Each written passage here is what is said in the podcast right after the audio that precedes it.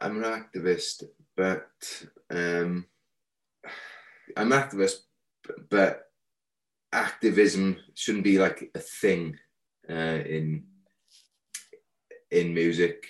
It, sh- it should be more normalized. Um, it should almost be a given. You're listening to Sounds of Wahala, a bi weekly podcast where we discuss activism and music. Join us as we sit down with musicians to discuss how their socio political landscape shapes their music and creative process.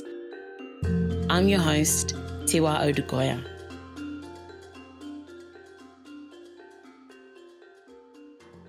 Yeah, my name's Matt Rees Jones. Um, the name of my musical project is Me Against Misery.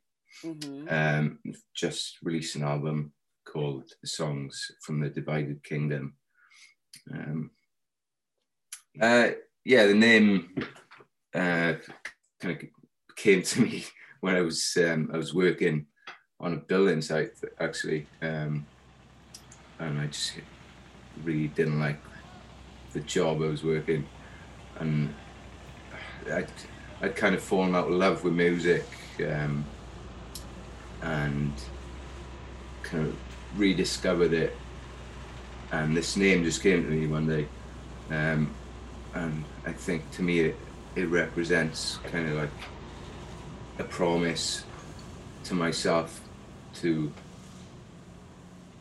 sort of rage against um, the basically uh, we live in a culture of prescribed misery the way i see it um, i mean you work 40 hours a week in a job that you hate a lot of people this is reality for a lot of people. Um, and me against misery is my outlet for you know all my all my disdain with, with the world. But also you know it's, it's kind of that that does sound negative but the overall um, thing i'm trying to get at is hope you know just keep going keep fighting against it. Absolutely. So when you say you'd fallen out of love with music what do you mean? What had what was your previous kind of uh, uh, creative output and then how did it transform to be what you're doing now? Uh, yeah I, I sort of grew up um, i'd always been in bands since i was like 16 years old or something. Um, just non-stop just gigging all the time it was you know my life at one point. and you know a few things happened a few bands fell apart and i don't know i just sort of lost faith in it, lost faith in myself, and rediscovered that um, when I met my my partner. Actually, um, my my living partner and my creative partner, um, Lucy Jane Purrington. Uh, she does a lot of the imagery. Um, well, she does all the imagery for Me Against Misery.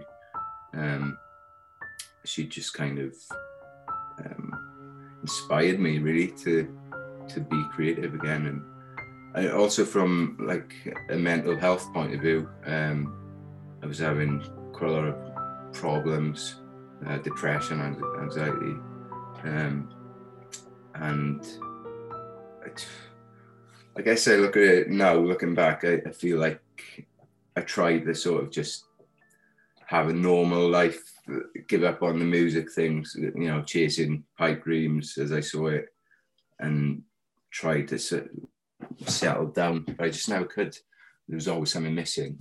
Um, and just rediscovering music is kind of saved my life in a way. Um, to be, you know, sounds dramatic, I guess, but that's the way I see it.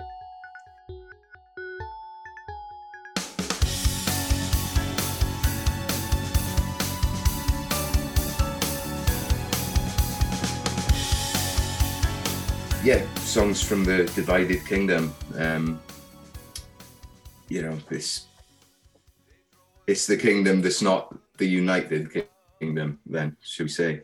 Um, I like to think the album is about the personal and the political, and how the two are inextricably linked. Yeah. Um, I think too many people are apathetic when it comes to politics, and they think, uh, you know, it's not for me kind of thing. I just get on with my life, and I don't want to get involved. And sometimes they don't realize maybe that you know the reason your bus is late or the reason your local library is closing down, um, the reason you work 40 hours a week and it's just really miserable. It, it's all down to political decisions. Um, like austerity was a choice. You know, we didn't have to go through it. you have to look at like who's pulling the strings, I guess. And I think people look to the wrong places. Um, we presented with scapegoats all the time uh, by the largely right wing press that we have in the UK. And it's so easy to just go with that with, people, I think. It's easy to just blame the scapegoats they give us and not really look at the bigger picture. Mm-hmm. Uh, people need to blame who deserve to, uh, who deserves to be blamed then.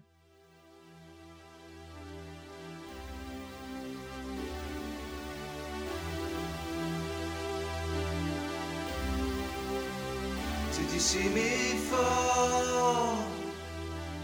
First, I wanted to just talk about the album cover, and the image that you've used for the album cover. So, yeah. um, talk me through what the album cover is. Okay, I think I've got a picture of the album cover. Oh yeah, go on then.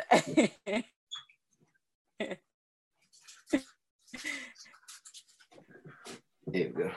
Hmm.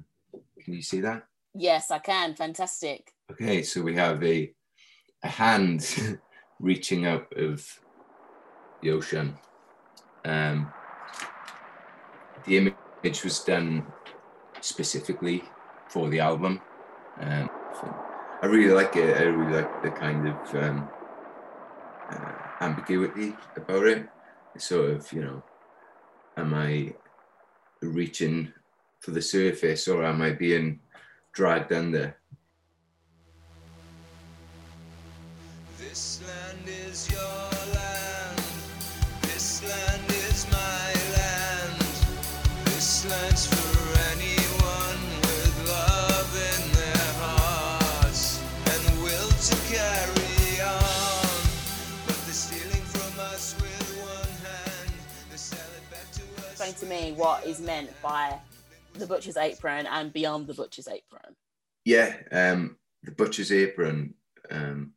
a lot of uh, people in countries that were colonized by the British Empire um, would refer to the Union Jack as the butcher's apron. Um, I think that's something that uh, in British culture people struggle with to confront that past. Um, I mean, you know, over the summer, the, the BLM protests and stuff, you know, I think we really saw how much people are struggling with the past because, you know, when people are aghast that a statue of a slave owner is um, thrown into the sea, then you need to ask serious questions. I think, you know, um, there's just a, an element of denial, um, which I, I think it just needs to be addressed. Like, look at the German people; they've they've addressed their past. You can't move on unless you address the past. Um, so Britain's got some catching up to do. So yeah, back to the the question beyond the butcher's apron is, you know, it's Welsh independence is what I'm I'm talking about. Um, there's there's another way um, for Wales, I think, and it's outside uh, the United Kingdom.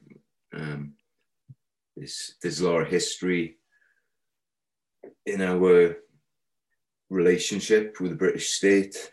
Um, think you know it's been an abusive relationship in a lot of ways.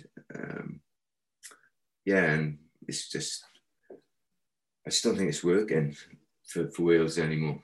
Yeah, it, mm. the the British state, you know, with the entire system that we're still living in was set up to accommodate imperialism, and it hasn't changed much in you know hundred years. It, it, hasn't changed, um, so it's still it's not a union of equals.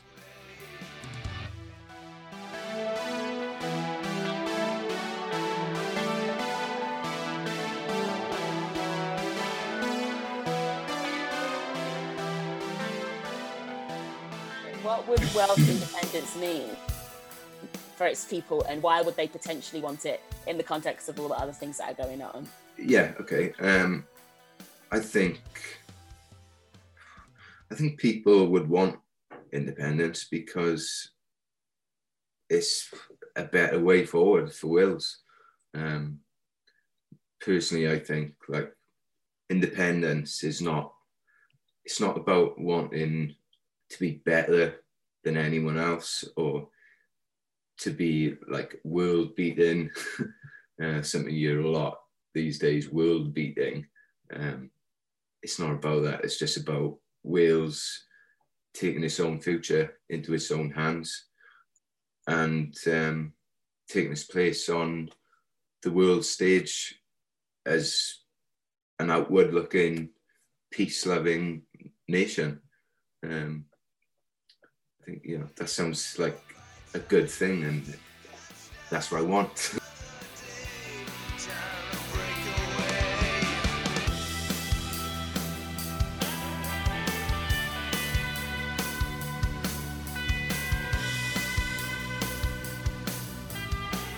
So yeah, to understand that kind of desire, what's really important is that we understand what the country is like or what your community is like. You live in a place called Rhondda in Wales, right? Yeah, yeah, the Rhondda Valleys, yeah. Describe to me your hometown and what it means to you. Okay, uh, so the Rhondda, uh, the Rhondda Valleys, um, it's got a a lot of history, um, political and industrial, um, sort of world famous for the coal mines um, that we hear. Interestingly, um, the British Empire, when they came to their warships, would only use coal from the Rhondda, apparently, because uh, the quality of the coal here is, um, you know, it burns cleaner and for longer and that kind of stuff. Um, and yeah, I guess the, the community is kind of, you know, like a lot of post-industrial towns, it's close knit. Um, there's a lot of good people here, a good sense of community then. But also, there's the other things that you get in small towns is the sort of you know, ignorance, sometimes toxic masculinity. That's a big thing for me. Um, I think, uh, especially having like mental health issues and stuff. I think men just are not, especially around here, uh, men are not really encouraged to open up about their feelings and that kind of stuff. Uh, it's just, you know, it's quite it's quite a macho place in a lot of ways. Um, but I mean, you know, that's not really exclusive to the Rhondda or anything. Uh, I think it's just the working class, uh, small town mentality sort of thing. Um, another interesting thing about the Rhondda there was um, used to be a lot of communists uh, back you know, pre Second World War, I think, um, became very prominent um, communist movement in the Rhondda. Um, miners' strikes, that that stuff. You know, I, I think mm-hmm. protest is is in our blood. Uh, here. And I don't know, it seems sometimes like people have lost that that sort of fire. Um, you know, capitalism has uh, tamed tamed that. I think. Um, you know, people are busy working and is bloody Strictly Come Dancing to be watching and all sorts. yeah, I, I, think that's it's a major theme actually for me. Um, I think on the album as well. It, even if it, even if I'm not talking specifically about it in a particular song or anything, I, I think it's an underlying theme through like pretty much all of my work. Really, how you know how much of an effect the system we live in of capitalism has on on our lives. You know, mm-hmm. uh, you can get really deep into it, and it can really like it can mess your mind up. like, but yeah, it's definitely a big influence, and you know how. I mean, the, the wheels of capitalism are just like brutal and relentless and just run over everything roughshod. That's the way I look at it. Uh, and it leaves, it steals our time, our, our time to create, to protest, you know. Uh, it's, a, it's a big distraction to a lot of better things we could be doing, you know. Mm-hmm.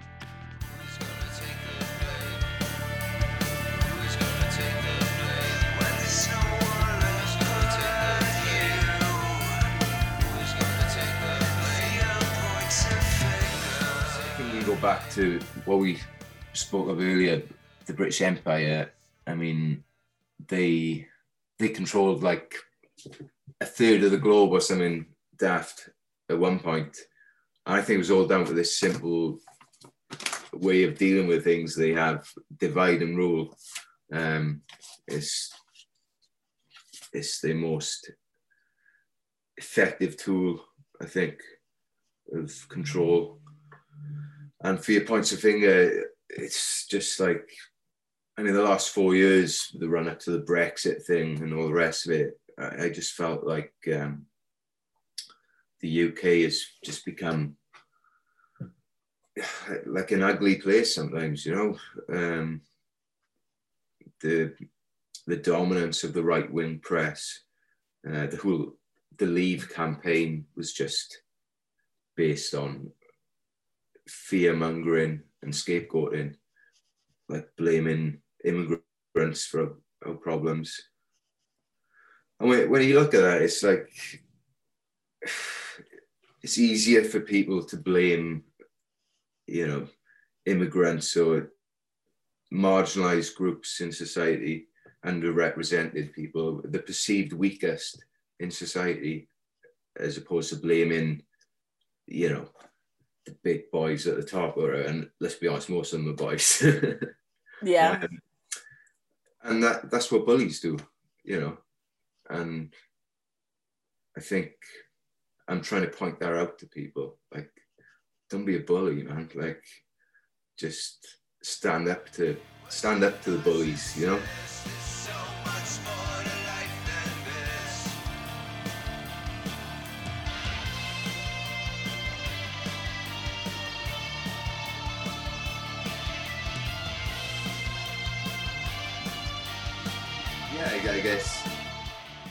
Solo is is sort of um, in general uh, guitar solos kind of divide opinion a lot. Some people just think, you know, they're really cheesy. I guess you know sometimes they are, but I done solos for me are, are just sort of. I'm not. I'm self-taught as a, a guitarist, so I don't know my scales and stuff. I just um, I don't know, I just sort of hear it in my head and then just work it out. And it's expression. Like I, I guess I want I want people to feel the urgency of the song, I guess. Um, and then it, you know, it builds to a kind of crescendo at the end, which is more like.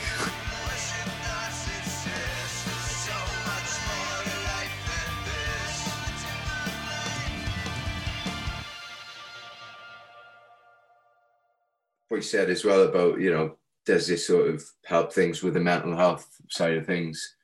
Um yeah it's like it's kind of like therapy. Um i don't know if you've ever had therapy but i've i have personally and i find it very similar to sitting in a room with someone and telling them your problems. You just you're writing it down um there's like a quote i always think of a really inspiring quote um, Lucy actually wrote on a, I think it was a birthday card just before I started doing Me Against Misery. It was a Hemingway quote, I think. Um, something like, "There's nothing to writing. Um, you just sit at a typewriter and bleed." I just thought that was so like it really resonated with me. I thought, yeah, you know, I can do this. That's all I have to do is just let it sort of pour uh, out me, and that, that's the way I write, you know.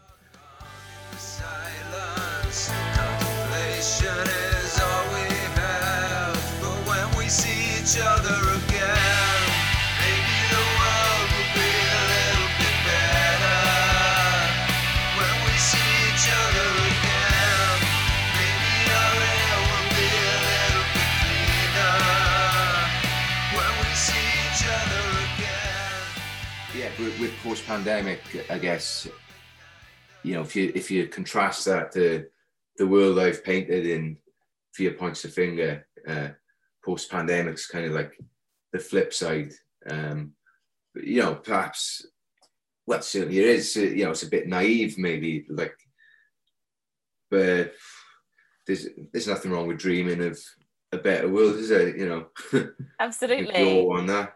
Of course. Um, what does um, the new normal look like to you? The one that you're painting in this song what could it look like or what would it look like?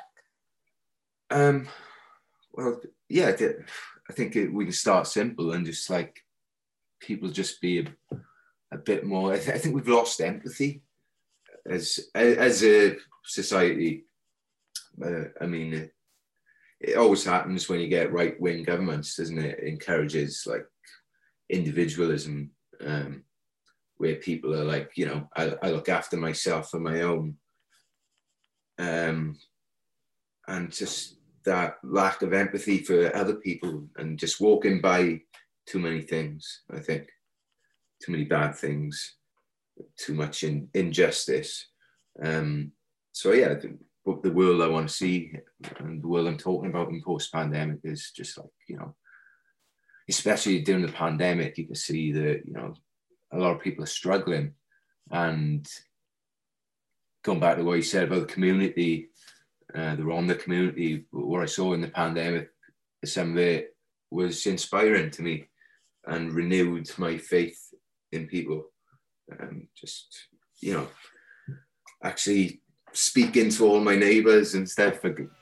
I know all their names and everything.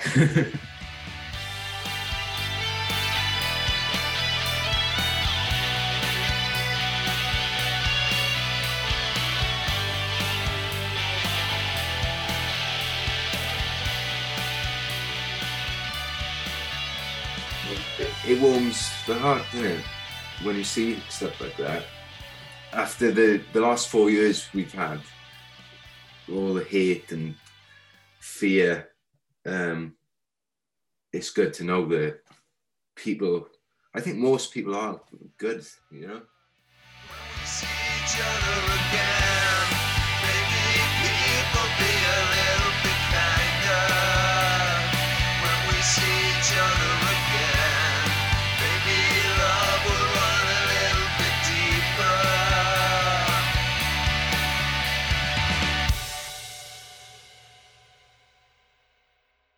Where can people find out more about you? Uh, yeah, I'm on all, all the usual socials, you know, um, Instagram, Facebook, Twitter. Um, so please take a look, come follow me, and you know. What's your handle? Oh, sorry. Yeah, yeah. I need to say all that, don't I? Yeah, yeah. It's me against misery um, on Instagram and Twitter. Me against misery, and uh, Facebook too. Excellent. Um, and then Bandcamp, SoundCloud, Spotify. So just, just have a listen to the tracks and see what you think, and you know, let's uh, let's take the world by storm. Indeed, exactly. Yeah. Thank you for listening to Sounds of Wahala. Don't forget to follow us on Instagram at Sounds of Wahala Podcast. We'll be back in two weeks' time. I've been your host, Tiwa Odukoya.